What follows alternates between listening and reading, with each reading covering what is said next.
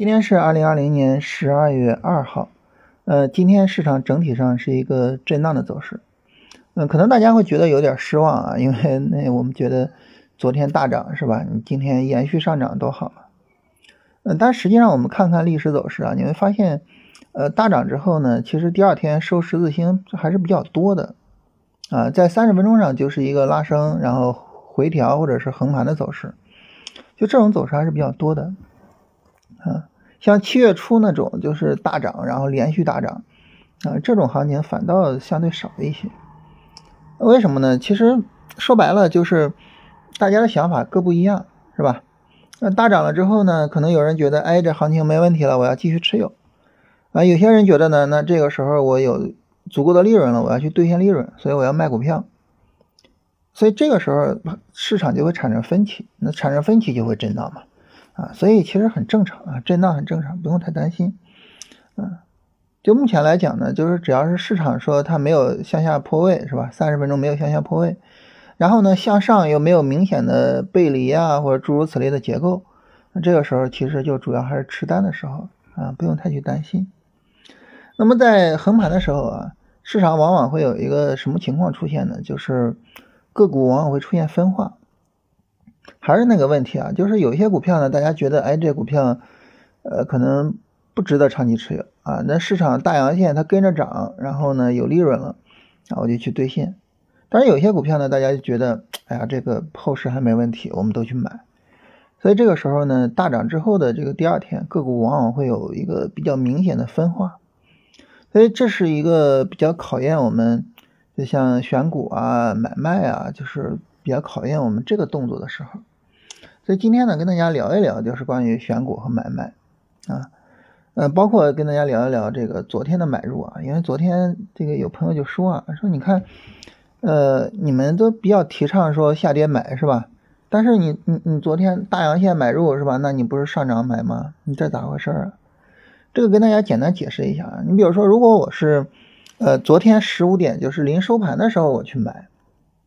那很明显，那你这就属于是。追涨去买，对吧？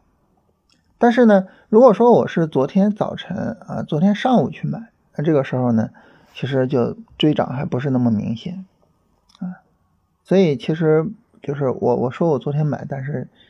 也没说是临收盘买啊，这是一个。再一个呢，就是我昨天买的股票呢，也是第一个呢，就是我昨天也说了，就自己比较熟悉的、比较认可的板块还有呢，就是。我买的这个股票有一个什么呢？就是昨天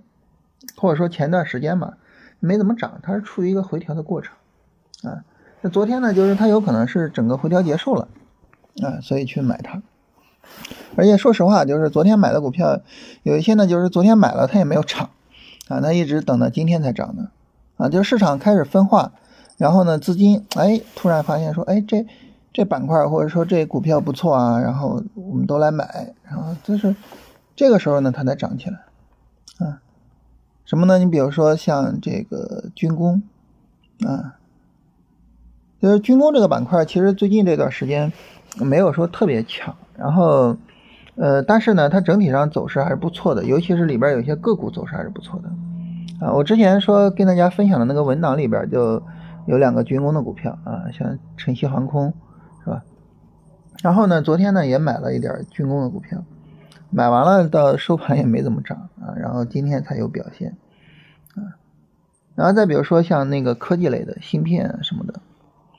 这个板块呢，它前段时间它不仅仅是没怎么涨的问题，它还是有一个行情的持续性比较差的问题啊，有有些时候呢就涨一天后边就不行了啊，有些时候呢就是涨个半个小时啊，就早晨一开盘涨个半个小时，然后后边。就 一整天都不行，然后再往后也也不行了，那行情的延续性特别差，啊，但是呢，它整体的一个调整就是算是到了末端了，然后呢，有些个股呢，就是你发现它调整力度其实，哎还可以啊，比如像那个之前有一次直播的时候跟大家聊那个兆易创新，啊，兆易创新整体这个走势呢，走到现在其实还是可以的。啊当然了，它昨天没有怎么涨啊，然后今天才稍微有点表现啊。对于兆易创新这种大票，其实百分之四、百分之五的表现，这还算可以了啊。就是像这种板块，就这样的板块呢，那么它可能在昨天市场大涨的时候，它并没有很受到市场的热捧啊。但是呢，如果说你对这些板块了解，对里边的个股了解，对它的这个逻辑或者是走势比较信任，啊，其实你去买这些股票完全没有什么问题。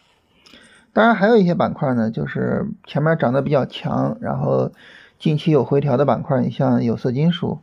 啊，像海运，是吧？昨天其实也跟大盘的节奏是错开的，也并没有一个很大的上涨，啊，但是今天呢都有一些表现，啊，当然在这儿说一下啊，就是。有色金属、海运和芯片，他们还不一样，他们已经在这个这两个板块已经在高位了，风险已经非常大了啊！如果说你之前没有做过有色，没有做过这个海运，你现在跑过来做，那是非常非常不值得的啊！就是我们经常说的，就是吃肉的时候你不在，喝汤的时候你还不在，结呃这个马上就要结账了，你来了，那你多冤呢，是吧？啊，所以这个板块注意一下，就是就不要去，不要去追高，不要再去做它啊。我我就说一下这个事情，就是你你像这样的板块呢，它的节奏可能跟大盘并不完全一致。然后你去买的时候，你可能会觉得，你看大盘这么大涨，他们都没涨，我的天呐，这个能买吗？但你发现买了，其实首先它可能没什么太大问题，再一个呢，大盘不涨，它反而涨了。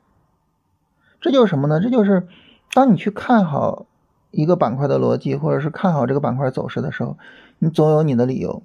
只要你相信这个理由，你坚定你是对的，那么这个时候，其实你最应该做的就是坚定你所坚信的东西。就是你该去买入你就去买。而且呢，当市场不太去看重它的时候，其实有一点比较好的就是你可以在低位去买，是吧？你可以买到一个回调的相对低点。然后呢，只要市场稍微有一个拉升啊，有一个中阳线走出来，它就可能会脱离你的成本区，你后边怎么都好处理。它再回来，你可以平保，你可以呃这个就是不让自己变亏损。它持续拉升，你可以耐心的拿，是吧？怎么都很舒服啊。但是呢，你说大阳去买，你说追涨，这个就处理起来呢，相对来说可能会比较难受一点。所以这种情况下呢，就是。就是我对这个板块、对个股比较了解啊，然后呢，我坚定的按照自己的节奏去买入了这个板块和个股，然后等着资金发现它，等着市场追捧它。我觉得这个过程它是一个真正说我们做股票应该有的过程。怎么说呢？就是呃，大概几年前吧，五六年前啊，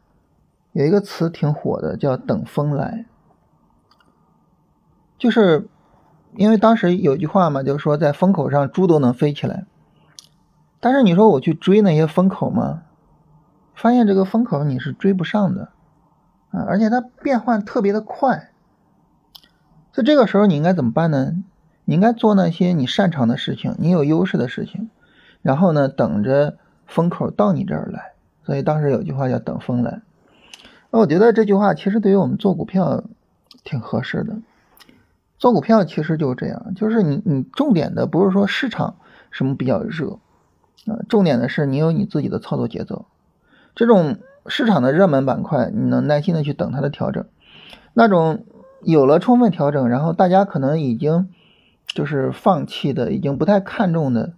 啊，那些门前冷落鞍马稀的那样的板块或者个股，其实可能正是买的时候。所以，如果说你对它的逻辑信任，你对它的走势啊也觉得没什么问题啊，你像兆易创新之前跌的比较厉害啊，下跌力度非常大，但这一段时间整个表现还是不错的。就这种情况下呢，其实你可以去可以去买入它，然后等着市场去认同你啊，你一个非常低的成本，然后呢等着市场认同你，我觉得这样的操作状态还是比较舒服的。就你不断的追高去买，因为今天也有朋友留言说，这个总是追高，嗯，不断追高去买，其实在很大程度上是一个什么问题呢？就是没有一个自己的节奏的问题。当然你可以说是贪婪或者是什么诸如此类的，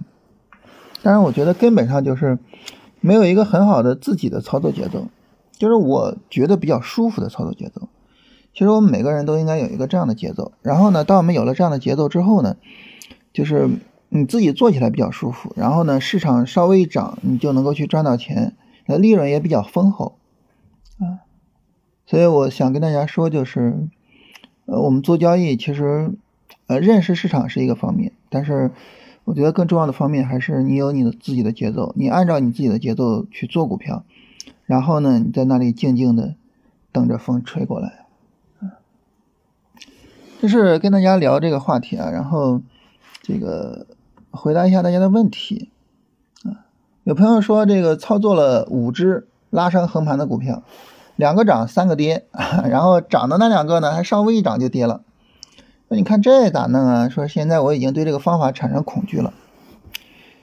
哎，这个呢建议你去听一下我们刚刚去更新的啊龙回头战法刚刚更新的这期节目啊，就是。信念本身比信什么更重要啊！这一期节目，在这期节目里边呢，我给大家提了一个我觉得非常重要的建议，就是你在学到任何交易方法的时候啊，那么你最应该做的是你要去检验这个方法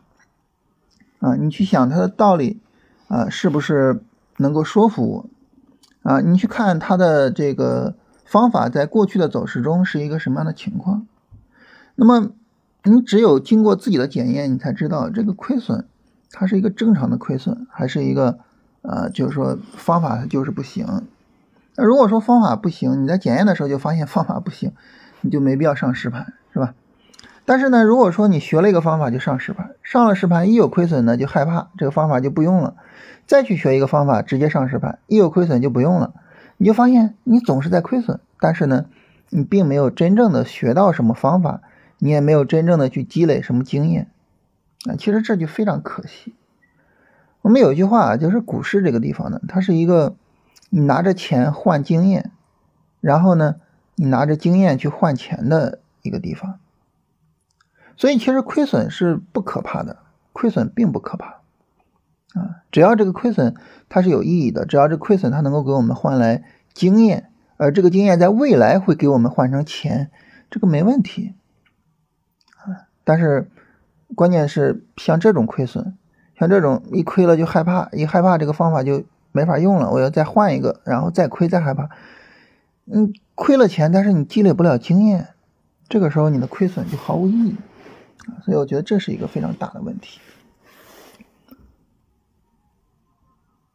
然后有朋友说这个说的公众号，我说的不是公众号，是一个微信号，是一个个人微信啊，龙回头二零二零。啊，包括大家说进群，然后要文档也，加这个微信号“龙回头二零二零”。然后对顶部和底部的确认，需要几根底部阳线或者是顶部阴线？这个不需要啊，它不需要几根啊。啊，你比如说我在底部我等三根阳线，我天呐，太晚了，是吧？这个买点的话，我觉得就是低级别突破是一个比较好的买点啊。你要做短线，五分钟突破底部，五分钟突破是一个比较好的买点。大家可以去参考一下那个龙回头战法的第十期，就是关于买入的那一期，嗯，就是我我觉得就是在买的时候，不要太想着去确认，就是我需要几根阳线才能够确认，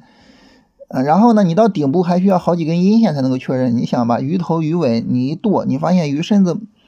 没多少，你这交易做的，这这是吧？然后有朋友问了一个很有意思的问题啊，他说：“短线操作，我一次下单买五万或者是买十万，庄家会不会采取什么措施？”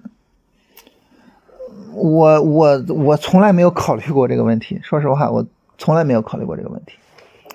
就是呃，一个股票它的逻辑不是由庄家控制的啊，那么一个股票它的走势也不是完全由庄家控制的，那庄家呢，他也是顺势而为啊。啊，不顺势而为的庄家亏损的也多的是，大家可以去找一找那个证监会的处罚的一些这个文件，你会发现很有意思。有一些人做庄是亏的，而且是大亏。所以，一个股票真的有特别好的逻辑，同时走势又特别好，这个时候你说谁舍得把它给砸下来啊？谁舍得把自己的筹码让给别人？是吧？所以不用太担心。但是我有时候也跟这个庄家理论的朋友聊天啊，他们也曾经给我提过建议，就是大概在十几年前的时候，零八年、零九年那个时候，我有时候跟朋友聊天，那个时候他们曾经建议过我说，一只股票最好不要超多少呢？超五百万。但是因为我我确实这个对对这个就是庄家理论不太感冒啊，就是我不太适合我，我觉得，所以我我从那之后很少跟人聊这块儿。但是这个五百万是十年前的，我觉得现在怎么也得加个零，就是五千万以内。当然也要看个股的情况啊，这个个股每天的成交额你看是多大？它每天成交个一个亿，你你五千万进去呢，你你成庄家了是吧？嗯，就是，反正十年前他是说五百万以内没问题，但是从这个市场扩容啊，从这个包括钱不值钱这个角度上来说，我觉得挂个零没问题。换句话说来说呢，就是对于我们很多人来讲，其实这个问题是不应该考虑的，就是你不用太去考虑说庄家如果针对你会怎么怎么样。我们在这个市场上呢，我们的对手他并不是一个人格化的人，就他并不是一个具体的人。啊，这个人会去针对你，并不是这样，啊，所以我们亏损了呢，也不用说是庄家带来的，就是亏损就是我们自己的原因。我觉得庄家理论呢，它有好的一点，就是帮助我们去认识市场，然后呢，认识我们的对手。但是它也有坏的一点，就是很多人亏了之后呢，就开始抱怨庄家。呃，我是没有问题的，所以我也不需要学习，不需要进步，啊，只要我下一次碰到一个比较善良的庄家就可以了。你说这怎么可能？是吧？所以呢，我觉得就是不要有这种思维的一个比较重要的原因，就是不要把责任推给别人，要把责任揽在自己的身上。就是我亏损，就是因为我没有做好，然后呢，我怎么样能够做得更好？我觉得这个思维方式应该成为我们最基本的思维方式。